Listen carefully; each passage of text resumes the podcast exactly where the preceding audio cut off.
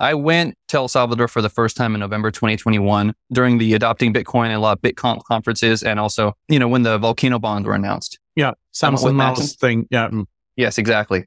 Yeah, so I went with Max and Stacy. Uh, we filmed a few Kaiser reports. Uh, we filmed a few other things, and when I was there, I just it felt so nice being there. It was the first time I actually spent Bitcoin, you know, Sats, and it was a beautiful experience. There were two um, women on the beach and one had uh, you know a phone and a QR code, and the other had a, a beer and a bottle opener. I scan the QR code. It's like I hear ding. I see the green check mark. I hear, and then I'm holding this cold beer, looking at the sunset, and it was just like all my senses got hit. You know what I mean?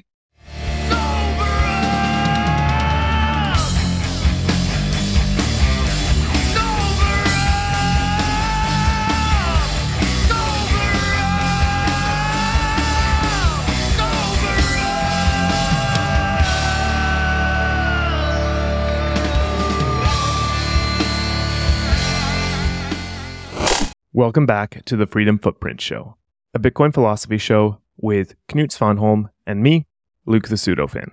With us today is Bitcoin Shooter, Bitcoiner, independent filmmaker, and storyteller.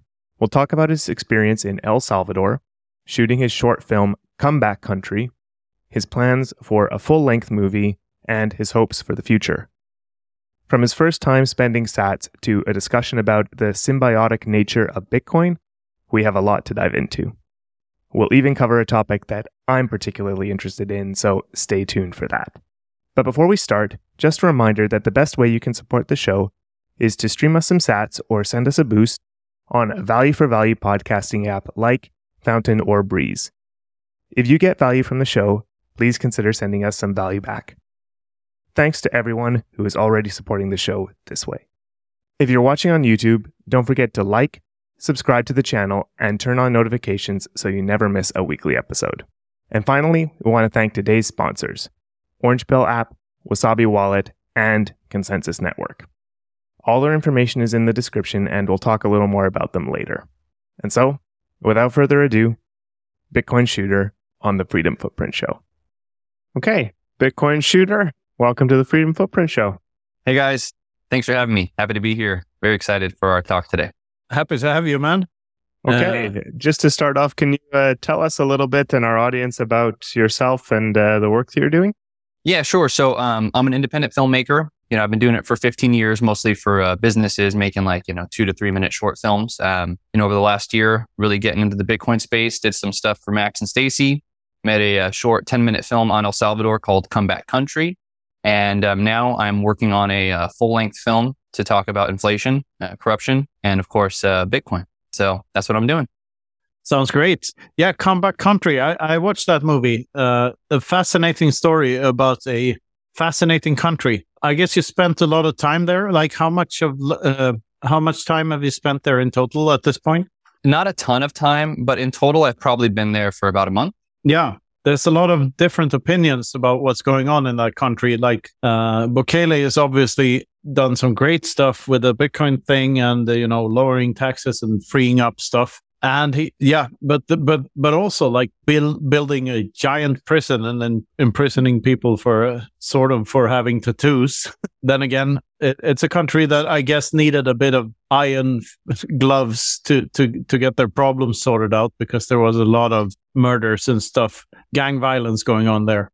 So what, what what's what's your view on that? What's your view on Bukele and what he's doing? Like, what's your opinion, if if you could yeah. even say? I mean, right? No, I, of course, yeah, uh, um, of course I can. So uh, the first thing he said was there's different opinions as to you know what El Salvador is doing, and I think that's true outside of El Salvador. But if you actually go visit El Salvador and you just talk to regular people, it's unanimous. I don't think uh, I came across one person actually that was critical of Bukele.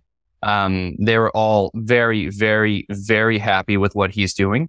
And um, the common theme was, you know, they see the change in the country. It's not just somebody who's saying they're going to do things and they're going to believe what he says.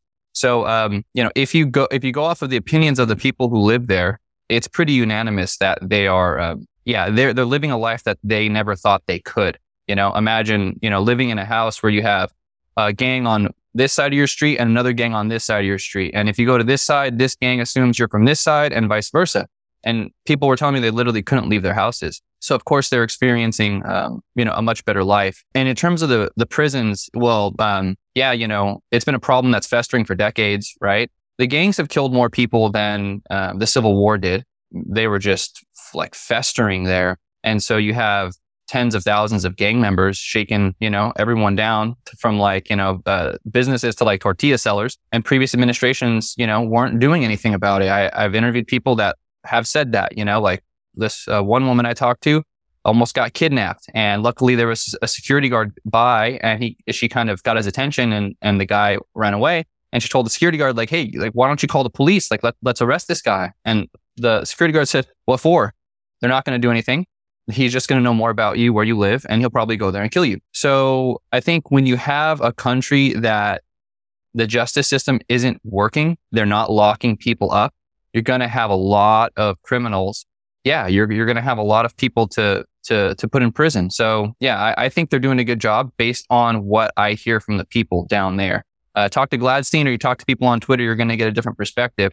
But you go down there and um, yeah, you'll hear from the people. Yeah, the the reason I'm reluctant to embrace El Salvador as some sort of utopia at this point is that what you're telling me is very similar to another place uh, I've been to uh, that also had, you know, a, a corrupt government before there was a revolution. And uh, nowadays, everyone is pro government and everyone says that everything's dandy. And that place is Cuba, mm-hmm. you know, 50 years after the revolution. Uh, and that was one of the scariest places I've been to just because of that, that everyone loved the government, which was obviously a, a lie to a large extent because they, they didn't dare say anything else because of, uh, you know, threat of imprisonment. What I obviously Bukele is more pro free market than the communists in Cuba, but what I'm scared of is is that that kind of development that you get in El Salvador 50 years down the line, where everyone says that they're perfectly happy with the government, but they only say so because they have a a, a barrel uh, pointed at their face. So, any concerns like that? Did you feel like? Uh, no concerns at the moment, and you know, my position is like I don't trust any politician uh, ever, right? And that's why I went down there and I talked 100%. to people. My, exactly, and my opinion is based on uh, what I've heard from the people. You know, in the future, if if that develops, then I think absolutely we should be more secure, uh, concerned about it, and and start to speak up. But, you know, in the meantime, it seems like it's good. People are happy. And also the country comes from, you know, a great distrust of their government. And I'm not sure if that's true with Cuba in the past too, but I know that they like Bukele, but I'm not so sure that they're like, rah, rah, we trust the government, um, you know, entirely. So, uh, again, uh, my position is if it becomes a problem, if the people down there are saying, Hey, this is a problem, you know, like um, um, we can't speak out. There's no free press. There's these things which they're saying now, but I don't see very much evidence of it. Um, but I think if it becomes a problem in the future, we we should we should address it then. But for now, I just don't see any body or any person outside of the citizens of El Salvador that have a greater say of what they can and cannot do with their country or what is and what is not good. Yeah, good to hear. Uh, I'm just scared that like Bukele is probably fine, uh, but what I'm what scares me is whatever government takes over after Bukele when when they have this big prison infrastructure and this big police force, uh, you know, and you, you you don't get a Bukele on top, but you get some someone with way worse intentions. That's but that, uh, that's always a risk, and I guess if a country is in uh, you know, on the verge of a civil war almost. You you need to clean it up. That's that's sort of that politician's job. Even though, yeah, you know, you know what I what we here uh, at the Freedom Footprint show think about politicians and governments yeah. in general. Yeah. yeah, I'm with you too. Like I don't trust. I mean, I, you know, with Bitcoin, you learn not to really trust anybody. Um, of course, you develop friendships and you know you do build trust with people, but in general, um, you don't trust. But you know, uh, I'll, I'll give you a hard question, like along these lines, right? So let's say the people of El Salvador, the vast majority of them want Bukele for a third term, fourth term, fifth term. What do you think of that? And who has the right to tell them in, well, uh, otherwise? I, I don't know uh, what the, their constitution says. Can he be reelected a third time? Who wrote the constitution? I don't know who wrote the Constitution, but it's probably a dead person. So, from a strict Austrian economics perspective, that would be an invalid contract on the uh, just because because all the people who wrote it are dead. Right. So the Constitution is like it's politics, right? So you have the Bukele side that says, "Hey, there's the Constitution says you can only run, you can't run back to back." And but I've heard one of their tactics is they're going to have him bow out six months or something before his term is up, and then he can run again. So uh, I think the Constitution is muddy. You know, one side says absolutely he can't do it. The other side says, hey, there's a way that he can do it. But again, I take I I like to think a level higher and think, well, if 90% of the people want him, right? What someone else is going to step in and say, hey, this document that was written in I'm pretty sure after the Civil War, and who knows what kind of influences, right? I mean, we know about IMF giving money to countries and, okay, you want this money, you have to, you know, uh, agree to these terms. I'm not sure, but I imagine that the Constitution was probably written in a similar uh, manner. And so, yeah, I, I don't think the Constitution matters as much. The people should be able to change the Constitution. And, um, um, yeah, but I, I understand people's wariness of, hey, like having someone in power for a long time. But on the flip side, if 90% of the country wants it, who can tell them no?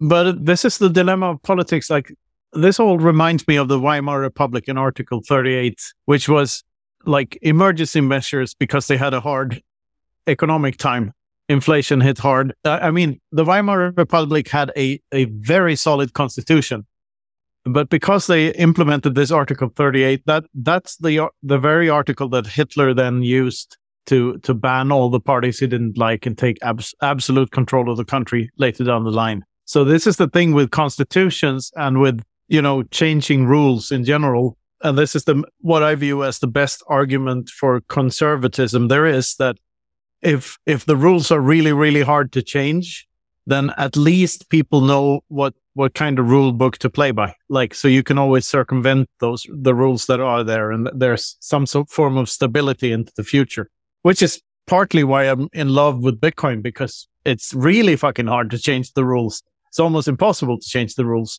unless everyone thinks it's a good idea and then it is what you describe you know bukele's third term to be an agreement. Um, uh, like there's a consensus around that this is a good idea. So so why the hell not? Yeah, and again, I mean, um, you know, you you lay the you you set your bed, you make your bed, and you lay in it. So if the people of El Salvador want him for a third term and fourth term, and if it turns out ugly, you know, I think at this point they're okay with that, just because of how bad things have been before, and um, the how outside influence has really changed the country. So I don't know. I, I reserve the right to uh, to change my opinion on everything, but so yeah. far it seems like again like a comeback story of a lifetime. You know, yeah. Uh, people like everyone's leaving the country, right? There's no opportunities there. Um, that that's what everybody's goal is. Um, and now it's changing. People actually see that hey, maybe I can stay here. Maybe I can make a living here. And all the people that fled are now thinking maybe I can retire in my in my country. You know, I can go back home. Like I can't tell you countless people who I've heard, you know, seeing family again for the first time in 10 years or 15 years, bringing their kids. Like a woman got pregnant in El Salvador, left the country uh, to the US because she didn't want to have her raise her kid there. And the kid, first time coming to El Salvador, 20 years old, um, meeting his grandparents. And um, the, the, how quickly things have turned around is absolutely stunning and incredible. And right now, the energy is amazing. So I reserve the right to yeah. change my opinion in the future, but right now it's it is I think it's the story of the century, man. Maybe a couple centuries. It, it's yeah. it's quite incredible. Yes, I, I you know I need to play the devil's advocate in a conversational setting, but I'm very glad to hear that. I'm very glad to hear of your positive views of the country. From what I know, that uh, there's not that much of Bitcoin adoption, but that goes for every place in the world that is doing Bitcoin adoption. It takes a lot of time. It's going to take generations, this thing, probably. I mean, it's it's very hard for people to change their mind about something as basic as money. Uh, but but what I do know about El Salvador is that the tourism sector has just boomed since since they did the Bitcoin move. Uh, so Bitcoiners from all over the world go there and spend their money there, whether it's fiat or Bitcoin. They they they enjoy seeing the country, and I'm looking forward to seeing it one day myself. Nothing planned at the moment, but one day you never know when. But tell me more more about like so you went to El Salvador and you made this film come a comeback country about this change in the country. What was your experience making the film and how was it received uh, when, when you finally released it? And what was that experience like? Right. So um, I went to El Salvador for the first time in November 2021 during the Adopting Bitcoin and a lot of BitConf conferences, and also, you know, when the volcano bonds were announced. Yeah, Samson Mow's thing. Yeah. Mm. Yes, exactly. Yeah. So I went with Max and Stacy. Uh, we filmed a few Kaiser reports. Uh, we filmed a few other things. And when I was there, I just it felt so nice being there. It was the first time I actually spent Bitcoin, you know, Sats, and it was a beautiful experience. There were two um, women on the beach and one had uh, you know a phone and a QR code, and the other had a, a beer and a bottle opener. And um, I scanned the QR code. It's like I hear ding. I see the green check mark. I hear, and then I'm holding this cold beer, looking at the sunset, and it was just like all my senses got hit. You know what I mean? Um, I, I know. And, this is so hard to explain to people. They, they're like, "Oh, you just spent some money, hurrah!" No, I didn't just spend some money. I spent something. I gave to this person in this third world country, I gave something that is incorruptible for the next 10,000 years. Like it's, it's so big and people just don't get that. But I can imagine that feeling is beautifully put, like the, the green, the green check mark and, and the opening of the beer. Like, it was everything, you know, like my ear, you know, I heard it, I saw it, I tasted the beer. Like it was all this transaction. Um, and as you say too, yeah, on top of that, yeah, you're, you're sending someone this beautiful, life changing money. I mean, seems to be the first money ever that can't be inflated.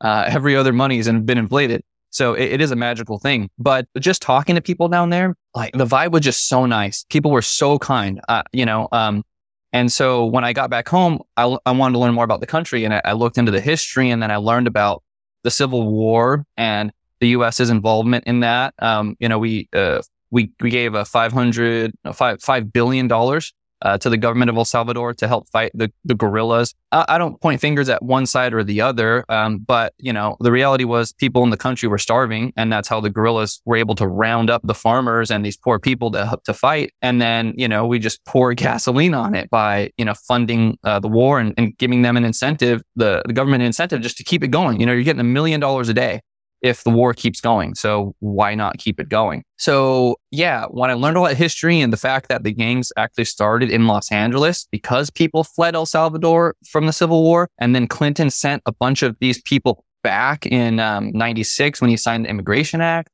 And then after that, it's just absolute devastation, chaos, murder, rape, everything, the worst you can imagine, right? so learning all of this, I was really inspired and I wanted to put a piece together for the country uh, I was just, it was just something that was eating at me, you know, like constantly. I couldn't stop thinking about it. Couldn't stop thinking about it. And so um, I went back in May uh, with my girlfriend. She was actually really uh, nervous of me going in November. She actually threatened to leave me because she was going to be so stressed, thinking that I was going to die in El Salvador. We got past that. And then she went with me in May. On that trip, I interviewed um, this owner of a hotel down in Bitcoin Beach, El Zonte, um, called Palo Verde. And his story really connected the dots for me. He, like many other people, left the country looking for opportunities. He was a professional. Uh, went, went to school overseas and was doing like, a, uh, you know, business professionalism work overseas and then decided that he wanted to come back to his country and try to improve his own country. The way he thought about doing it was to uh, attract tourism and to start a hotel. And the balls to do that based on the image of the country is just crazy. And so that really opened my eyes. And I thought, you know what? That's what I want this film to do. I want to show people the history of El Salvador and hopefully it will inspire them to go visit and to go be a part of this change and to con- continue help these people uh, flourish. That was really when I connected the dots and I knew what the storyline was going to be.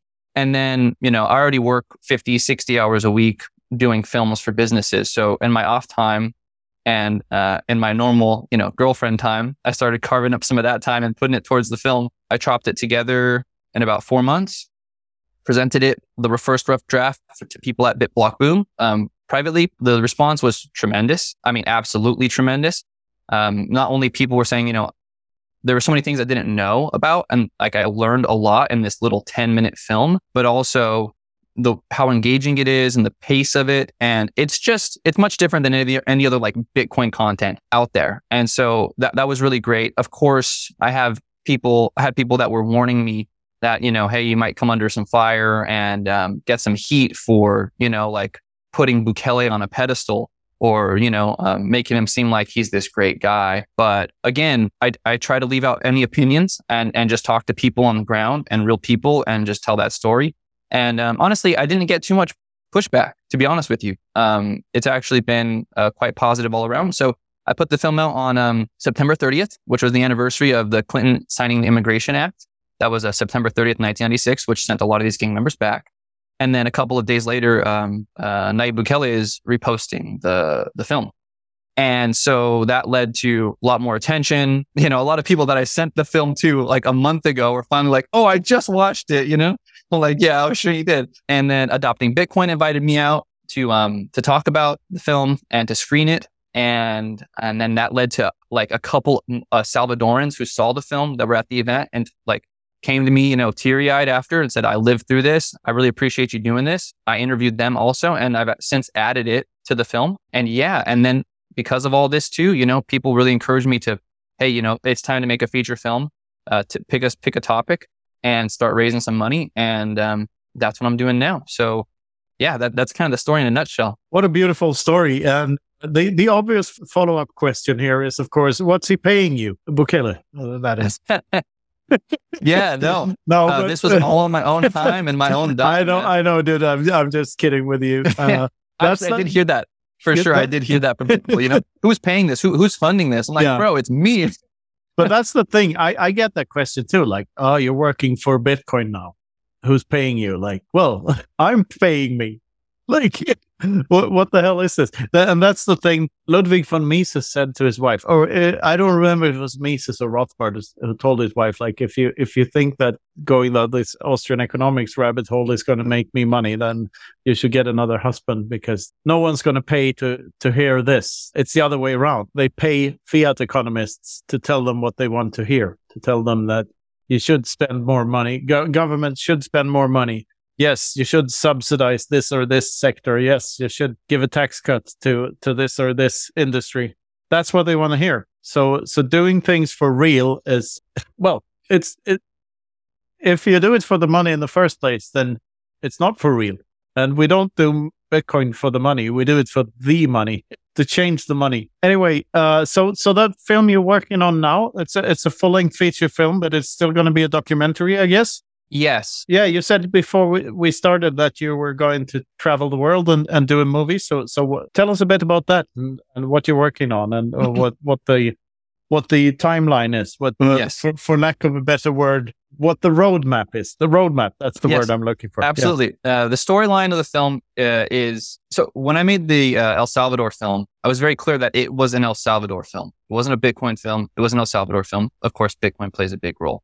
And uh, this film will be no different because people have preconceived notions of Bitcoin, I find. And um, if you start with it, you're going to lose a lot of people right off the bat. So this will be a film about inflation and it's going to answer some basic questions. Why does everything get more expensive? And of course, you know, we're, because money's being printed. So then the next question logically is, okay, well, who's getting this money? And in that area, that's what I was doing in Virginia um, these last couple of days at the Beef Initiative Micro Summit at Ginger Hill Angus in uh, Washington, Virginia, to basically interview people to talk about how inflation is corrupting hell and food and science. Um, so I had the pleasure of interviewing uh, Texas Slim and Dr. Brooke Miller, who is a rancher and a doctor, and uh, Dr. Robert Malone, um, the inventor of the mRNA technology. So yeah, so why is everything getting more expensive?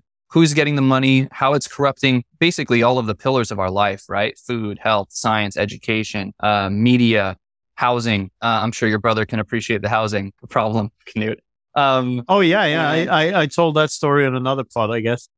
Yeah, yeah, I, have heard that. And, and then uh, from there, the question is, okay, well, so we're inflating everything's being corrupted. Uh, what happens next? I'm going to cover that in a few ways. First of all, of course, going back and looking at history, showing every money has gone this way. It's collapsed and it always ends in just mass poverty and death, essentially. Uh, but also, of course, show it happening now and it happening more modernly. So, like um, going to Argentina, talking to people down there, what's life like with 100% inflation? Uh, Lebanon, maybe, right? What's life like when your uh, the value of your currency gets cut 90% overnight? How does life change? And then, of course, going to the places of like scorched earth, perhaps. So, uh, Venezuela, you know, or maybe Zimbabwe, I got to figure out the logistics of it. Yeah. Yeah. Your girlfriend is not going to be very happy about yeah. El Salvador was just breaking the ice, you know? Yeah, yeah, yeah. I'm going to South North Korea and Sudan next. yeah, go, exactly. uh, but again, just to really answer the question of what happens next, this is what happens next. So it's a black pill for the first half of the film, certainly. Um, put them in a very dark place and then introduce Bitcoin. This is this first money ever that can't be inflated. And this is why. And these are all of the bad things you've heard about it. And this is the other side of that, right? Um, energy, right? Here's people, look at people living without any energy. They desperately need energy and Bitcoin can, can bring that to them, right? Can you lose all your money? Absolutely. You can lose all your money if you don't take custody, if you try to get yield on it, if you borrow against it, perhaps if you, if you, if you lend it out, right? So yeah, that's the flow of the film. Why does everything get more expensive? Who's getting it? What happens next? What is all this Bitcoin stuff? And then it ends with, um, you know, um, money is essentially confidence. And, um, you know, what money do you put your confidence in? A money that can be inflated or money that can't be inflated? Um, so that's the storyline. That, that's the plan. And I hope to have it done by the halving. Oh, nice. Oh, well, it's a beautiful idea and a beautiful plan. And the halving, uh, the halving is is like one and a half years away or something, right? I, I think it's one or maybe even less, depending if maybe the even less, keeps yeah. going up. Yeah, I haven't checked for a while. I, I mean, uh, uh, the the halvings are just there in the background somewhere, and uh, every once in a while you get reminded that oh, this thing is happening as well. This is why this thing is so cool. I mean, I should probably pay attention to this. Today's show is brought to you by our sponsors. First up, Orange Pill app. Stack friends who stack sats. Meet like minded Bitcoiners near you and speed up hyperbitcoinization with Orange Pill app.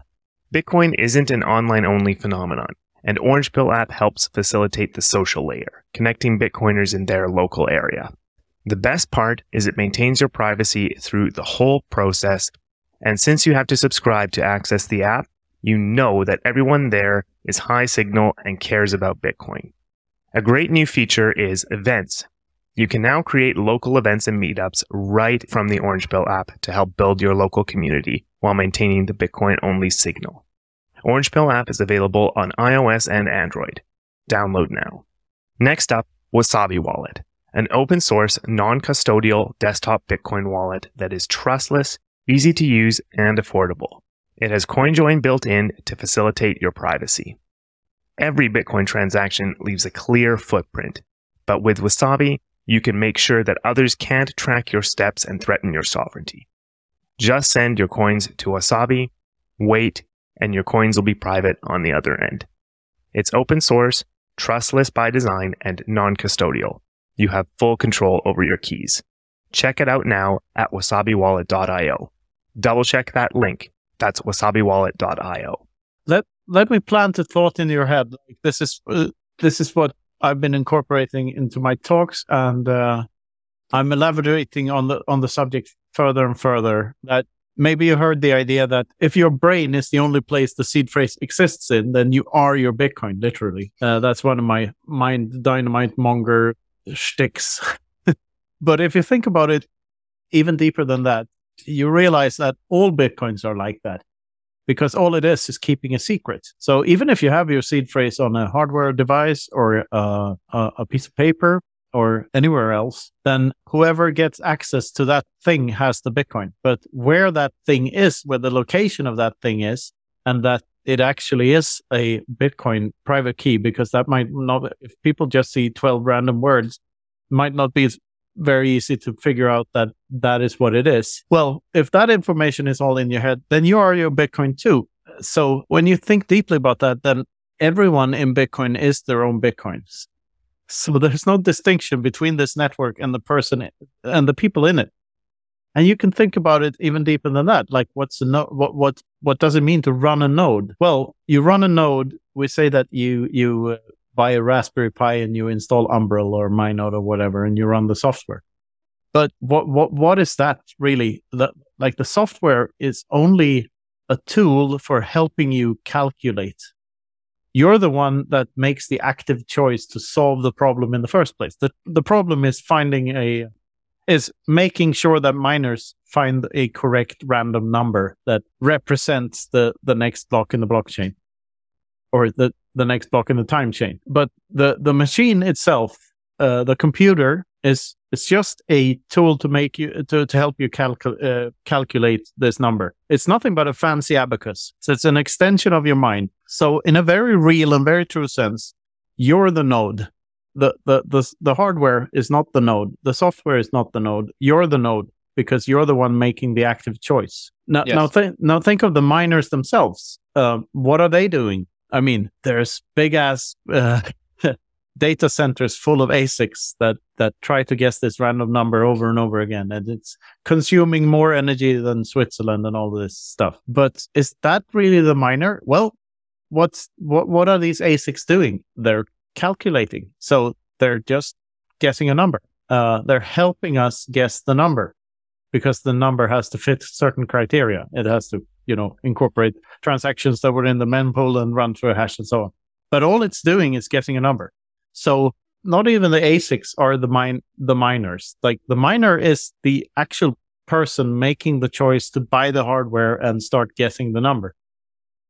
Yes. So every everything in Bitcoin starts and ends with a human being and a human mind. It is truly, literally all in our heads. The computers uh, surrounding it are are just tools to help us calculate faster. But it is at its core all in our heads, and yes. which means that we all are. I mean, the saying goes, "We're all Satoshi except Craig," which Yeah. is true. but what's even truer than that is that we're all Bitcoin, literally. So, so if we're all Bitcoin, if I am Bitcoin, and you are Bitcoin, and the people of El Salvador are Bitcoin, then you are me, and I am you. You are the people of El Salvador. I am the people of El Salvador. Luke is the people of El Salvador, and uh, a couple of a handful of people in Finland. And to me, when when when you start seeing it this way, this is like to me getting to these thoughts were like uh, yet another deeper level of rabbit hole, you know. Because I, I'm sure if you've noticed when raising money for the new film that it's pretty easy to get people on your side in Bitcoin, and it's kind of mind blowing how how appreciated your work is because it's uh, related to Bitcoin and helps Bitcoin.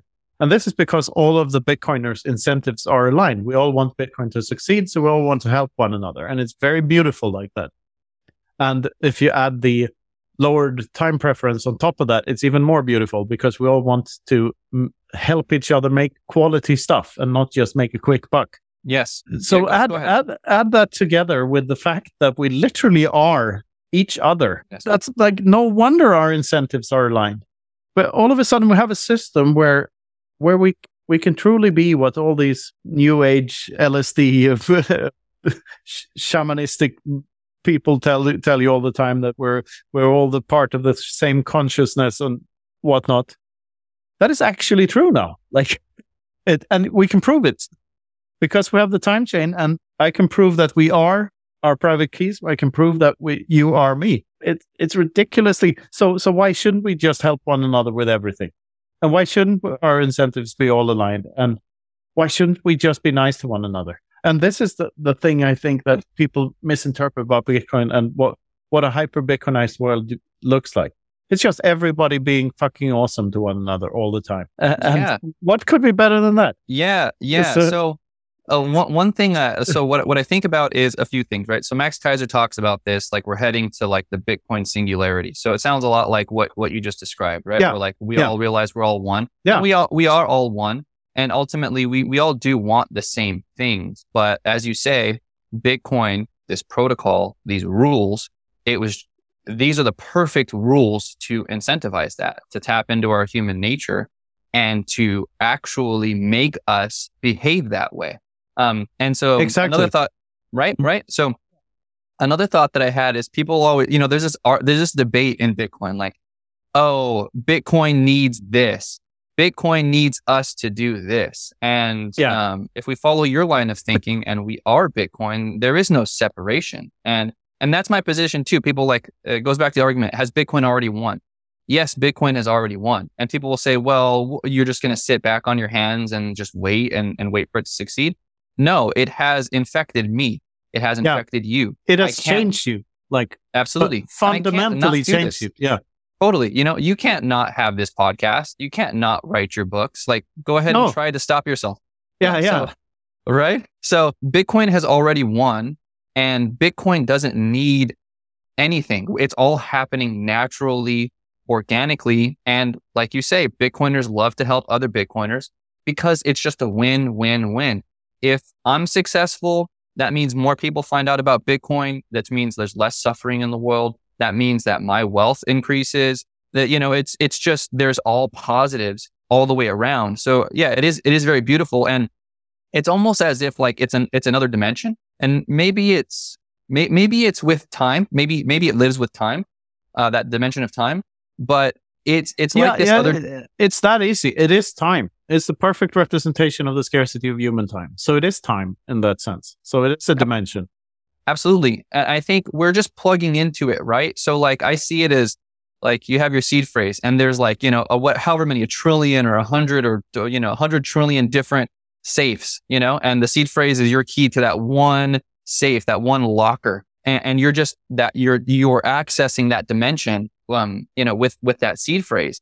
And um the same thing with the node is, you know, um you are replicating the I guess that the Bitcoin's attachment to time, right? It's like uh, it is like a node, like a plant, you know, like the more there are, the more the wider it gets, it can survive um, greater and greater cataclysms or disasters. But also, you know, you don't just run a node because you want to protect the network. You run a node because you want privacy, you want uh, security, you want to make sure that your transactions are going through. So, like that incentive works too.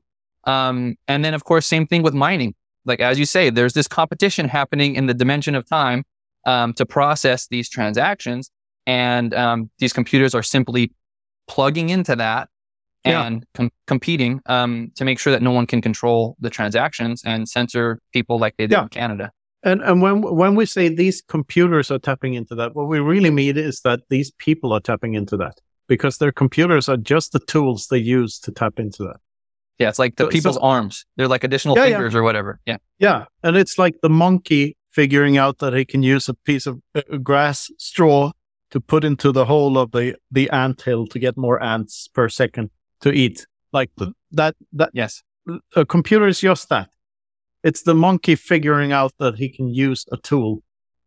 yes, The, and, and, and I mean, I can't stop thinking about this because it's it's so damn beautiful. I mean, Bitcoin has uh, been called a life form many times over, and uh, you know, it was Brandon Quittem who wrote that beautiful article about mycelia and Bitcoin being a, a form of fun, fungi, uh, uh, a fungus, um, and and all of that stuff. It's nice and it's but but the it's it's simpler than that. Of course, Bitcoin is- a life life form because it's nothing but us. It's us. Like it's a life form. It's a human being. It's a ton of human beings. Uh, we just have another cardiovascular system now that connects us uh, between between our bodies and not within our only within our bodies. We have a cardiovascular system outside of our our physical bodies, and it, it's yeah. I can't stop talking about it. yeah. No, But- it's fascinating, and it's great because the mining, right? The the outcome of the mining is tapping into energy. Uh, yeah, Uh, again, there are Yeah. so many people around the world who don't have that base level of energy. Like literally, there are people dying every single day because they don't have energy. And Yeah. so it's another just beautiful b- b- uh, blossoming, blooming uh, as a byproduct of this, right? We Yeah. we are we are competing to to guess this number, and therefore we are trying to get more ants out of the hole. And that innovation makes us want get more energy and getting Yeah. more energy is going to give more energy to people around the world. So I, I mean like that's the most beautiful thing about Bitcoin is it's really hard to find a negative really other than yourself, right? Like like making a mistake yourself and, Yeah. and fucking Yeah. yourself over. But Yeah. that is that is the, what you have to pay that's to have a, a sound exactly to have a sound money. And like like like you say like we all have the same goals right? We all really just want to be healthy we want to have a house we want to raise a family. And i think in general people want to be kind to each other and they want to help people who need help. Yeah. but but what happens is when when you're when you're in power i think what you want to do is you want to stifle competition. And the way you stifle competition is you keep people weak Yeah. and you can see that in China. Literally, people starve over there, right? I mean, how can you revolt if you if you don't have any energy?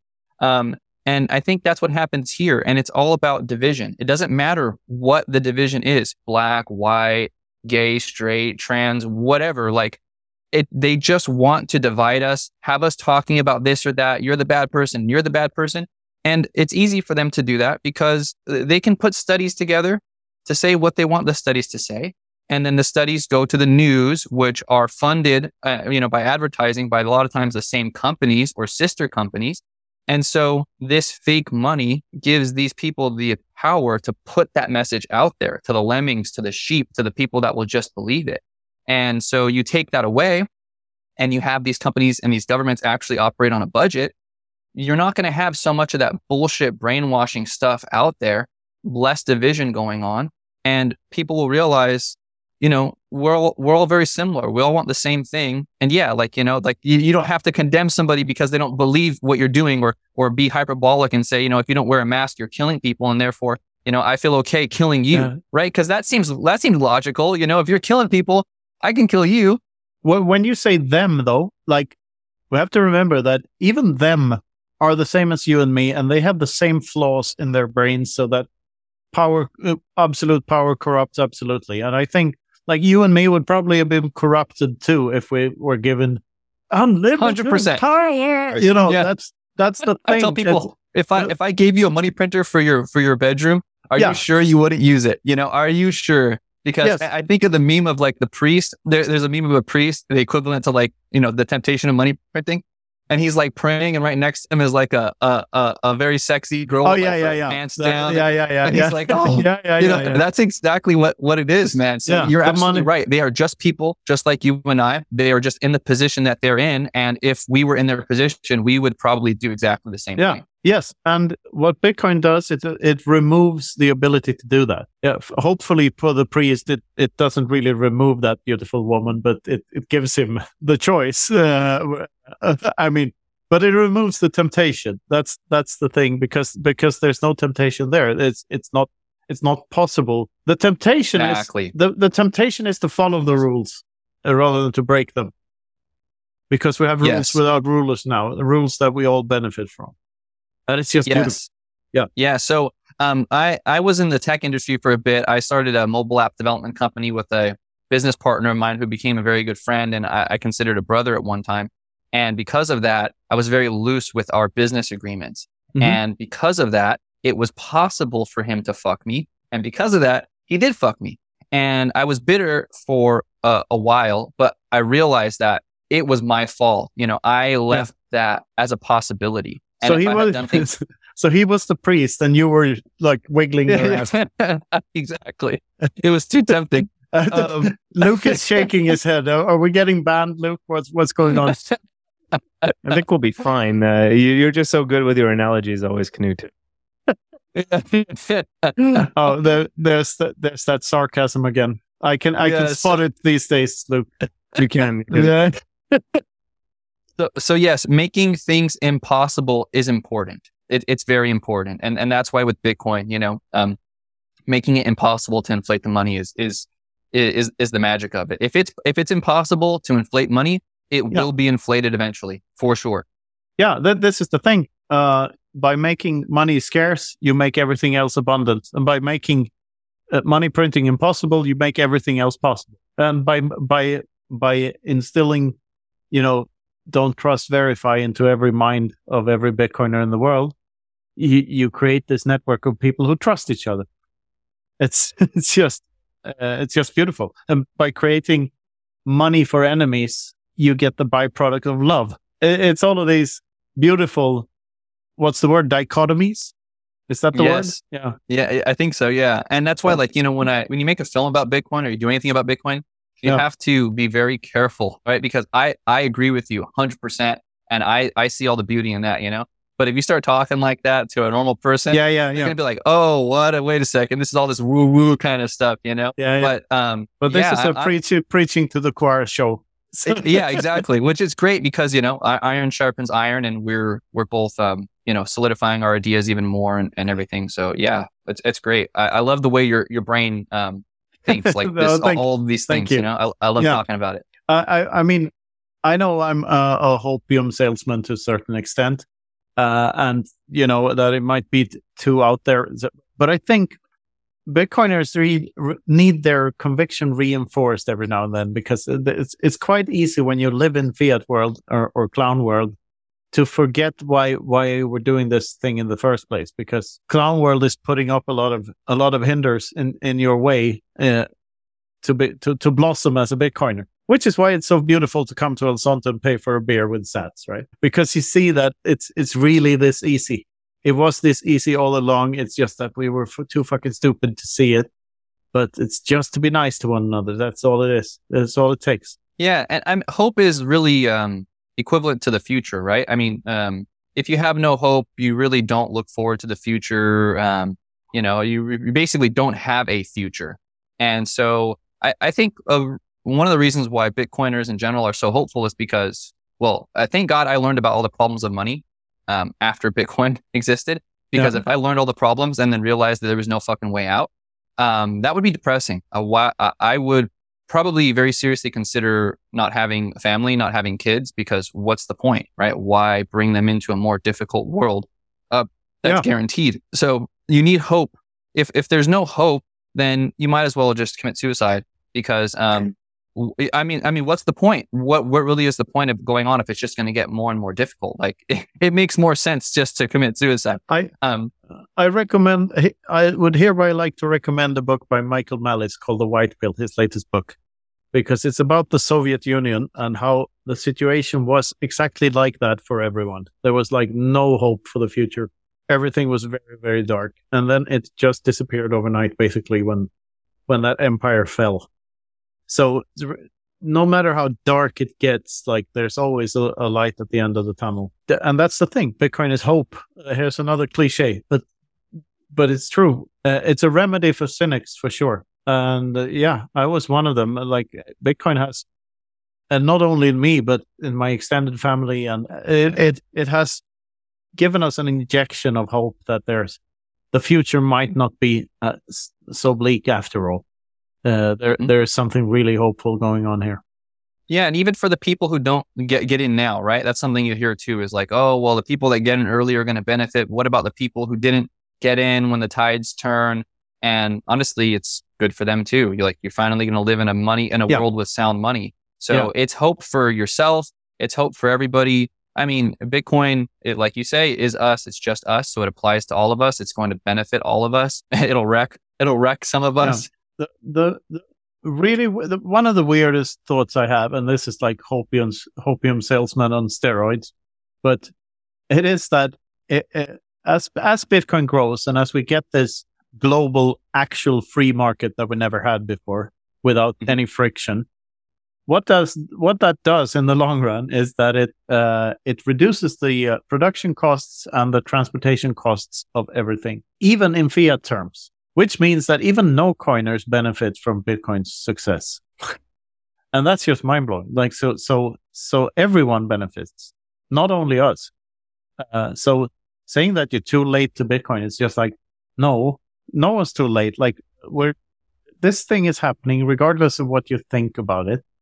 And it's going to make your life better, regardless of what you think about that.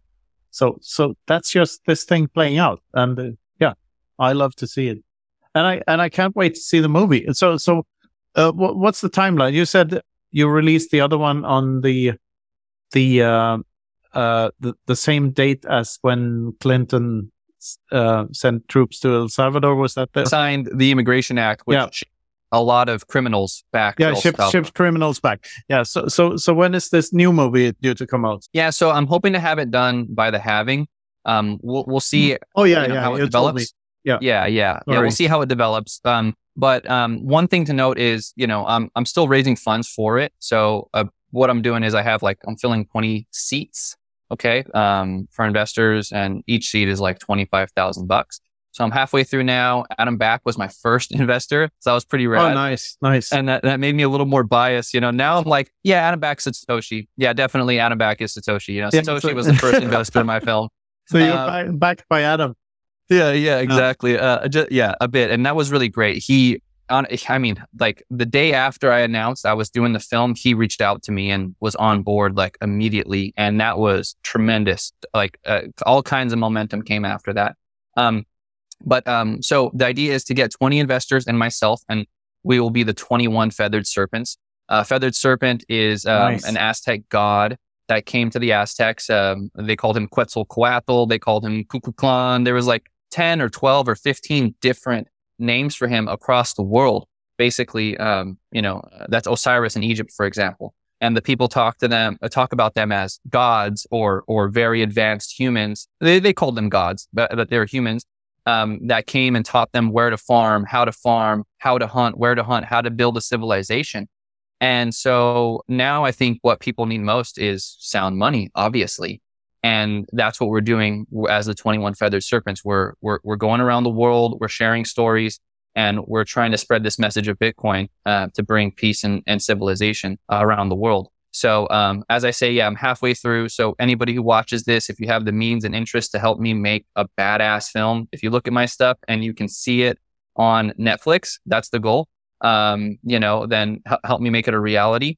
Um, otherwise, you know, sit back and and and enjoy. And um, at, at, a minimum, it'll be a, a fabulous tool for Bitcoiners to introduce non-Bitcoiners. You know, um, it's a much easier ask to uh, watch a film than it is to read a book. Um, and um, and you can smash a lot of information in a film. You know, um, and so I think it'll be a good tool to share with people. Hey, watch this. You'll see why things are getting more expensive, how it's corrupting all of this stuff, the history of money, how um, you know inflation is happening all over the world, why Bitcoin can't be inflated, why all the FUD is bullshit, and then you know read uh, everything divided by 21 million. Uh, you know, read uh, the Bitcoin Standard. Um, and so yeah, I'm hoping just to trip people down the rabbit hole in you know 60 to to 90 minutes. So anybody out there who wants to help me, if you have the means and interest, um, it, it would be greatly appreciated. Yeah, and uh, if you don't feel humble enough to be a serpent half god just yet, you can support the Freedom Footprint Show instead, and maybe buy a book. Uh, Fuck those guys! Help me out! Come on. now we're helping one uh, all of our, our, incentives are aligned. That's what this Absolutely. for. So yeah, Absolutely. if the, if there's anything we can do to help the project, we'd love to too. Uh, we're short on time, of course, since we're we're getting to know all these awesome people. But yeah, you've been reading your Graham Hancock, haven't you? Yeah, well, I I've been following Graham Hancock for a while now, and then of course the Ancient Apocalypse stuff on Netflix has really um has really put it out there. But yeah, I, I believe that the these feathered serpents back then were people that were from a, a advanced civilization that got wiped out during the floods, and they went around the world and they went to different hunter gatherer civilizations who actually could survive a cataclysm and they tried to, you know, um, restart civilization. That makes the most sense to me based on all of the data that's out there, the the uh, the asteroid impacts, and um, you know the Sphinx weathering. Right, the embankment of the Sphinx has a rainwater weathering that couldn't have occurred um, uh, sooner than twelve thousand years ago. So the Sphinx embankment w- was there at least that long. No one really knows how the pyramids are built. They're astronomically aligned to Orion's belt. Like Orion's belt and the Nile River match the skies. Uh, I'm sorry, I'm sorry. The pyramids and the Nile River match Orion's belt and the Milky Way um, 12,800 years ago, which is when the Great Flood happened. So it, it's clear that there was a lot of knowledge back then. Yeah, I buy into that. I, I think that that's what happened. These people went around the world. They were very intelligent and and they were showing people how to live. And again, I, I really see us Bitcoiners as the modern day feathered serpents. You know, Bitcoin is the thing that is going to change the world. And as I said before, I think even if I don't make this film, it will do that. But I think I can maybe push it along a little bit. I can go, you know, go to these places, share these stories, and hopefully be, be a feathered serpent with with Bitcoin. So yeah, absolutely, man. Yeah, and as you said before, you just can't stop yourself, right? I, I know the feeling. So yeah, yeah, I I, I remain a uh, you know super advanced uh, civilization 12,000 year ago skeptic, but I am uh, willing to read the book. Luke, uh, you, you you'll have to remind me what the what it is later on. So yeah. well, well, for anyone curious, it's fingerprints of the gods. At least that's what you should start with. And there's yes. follow ups, magicians of the gods, America before. But uh, yeah, Graham Hancock. Uh, I'm a big fan as well. And, All right. and What's interesting, is- yeah, uh, Graham Hancock actually wrote a book about like the World Banks. I, I didn't know. I have to read it still. It's called The Lords of Poverty, and he basically was talking about how the different um, big like uh, um, uh, world aid organizations, Red Cross and stuff like that, are all corrupt. And uh, and then he ends really with like the World Bank. Apparently, yeah, we'll see. I, I, I'm definitely like part of getting on Netflix is you have to headhunt, right? Um, it, it makes it much more likely that they'll pick up the film if you have big names and faces in there, which is why I was in Virginia, honestly, to interview Robert Malone. Um, and it just worked out great. Like, you know, I love what the guys are doing with the Beef Initiative and I, I wanted to help them too. So I'm like, look, you help me get an interview with him, give me 25, 30 minutes with him and I'll film the event. You know, I'll do whatever you want me to do. I'll be there for the day and, you know, value for value. And that worked out great. And so, yeah, one of the heads I want to get is, is Graham Hancock. And so uh, he's going to go to a few events this year, a few conferences. So I'm going to go get his ass. But yeah, it's super fascinating stuff. The show is also sponsored and produced by Consensus Network, the first Bitcoin only publishing house. Consensus specializes in translations of Bitcoin books and also publishes original titles in English and many other languages. Check out bitcoinbook.shop or consensus.network to see everything Consensus has to offer. We're also always looking for new contributors, whether you have a book you want to publish, you want to help translate books into your native language, or you have some other way you want to get involved. So if you want to help spread the Bitcoin message, reach out to us by Twitter or email. Details are in the show notes. And finally, you can check out knutsvanholm.com for everything Knut, including some great Everything Divided by 21 Million merch and the Infinity Red limited edition wine. That's knutsvanholm.com for everything Knut. Yeah. So so so where can, where can we meet you? What what conferences are you go are you going to? Are you coming to Miami, for instance? Yeah, I'll be there in Miami. I'll be in Canada in July for the uh, Bitcoin Rodeo. Uh-huh. Um, and um, I'm going to be in uh, Guatemala in the first week of May for the Bitcoin Summit. And then Calgary, uh, by the way, is that uh, Bitcoin Rodeo? I, I think it's in Calgary. It might be in Alberta. Yeah, yeah, Um, that- that- but yeah, that's the, are- it's the Calgary Stampede is the is the thing that's always in July. That makes sense. Glad uh, glad to hear that's happening. Okay, Not cool. anymore. Yeah, yeah. So those are the plans for now. And then you know, as these as these things unfold, you know, things things change, and who knows who knows where I'll be. But for now, um, yeah. And the guy, the beef guys, want to go to Nigeria too. They have like a like a branch out there that they've been helping the uh, cattlemen out there. And so maybe we'll um we'll, we'll do that together. Um, but yeah, I really like what those guys are doing at, at, at the Beef Initiative. All right. Yeah. Looking forward to seeing you in Miami then. Absolutely, man. Yeah. I'll I'll be there um from the 17th to the 21st, I think. Uh Yeah, me too. Exactly. excellent. Uh yeah, Luke, do we have any quest uh, any other questions for Shooter or Yeah, Uh, to be honest, I think this has been a good a good chat. Uh, we've gotten to know you. Uh, looking forward to seeing more of your book, or sorry, your work. yeah. I'm staring at Knut's damn book, his, uh, his Fuck Praxeology book there. was Fuck books. yeah, fuck books. They're boring as hell to write and no one reads them anyway. this show is sponsored by Consensus Network. Uh, pick up all your Bitcoin books at uh, bitcoinbooks.shop. Um, yeah. no, awesome. Um, got a great uh, preview of your of your work, shooter, and uh, looking forward to seeing what you're going to produce. I enjoyed the little Graham Hancock uh, little bit there, so Yeah. Uh, we'll we'll get to to read Fingerprints of the Gods one of these days. So maybe we'll find the audiobook or something like that. But My, maybe we'll start uh, our own Discovery channel one day. Uh, what do you think? that would be good. That, this might be our own Discovery channel, by the way. We we might have already started it. On our way. On our way. and and go to comebackcountry.com and and see the combat country. I can't say that. Com- comeback co- country country comeback country must be my my inner Swede having a problem. You've got come and cunt in the same little sentence. And yes, that was the. Actually, I'm glad you found the Easter eggs. That's why that's why it's called that. Yeah. Anyway, so go and uh, watch Come Come Country um, as as, uh, as soon as you can. Uh, yes, we're you, YouTube is go- yeah. Okay, you're gonna have to cut it out if you YouTube bans this thing. Anyway, Oh. great great talking to you, Shooter, and looking forward to seeing you in Miami. And good luck with anything you do, of course.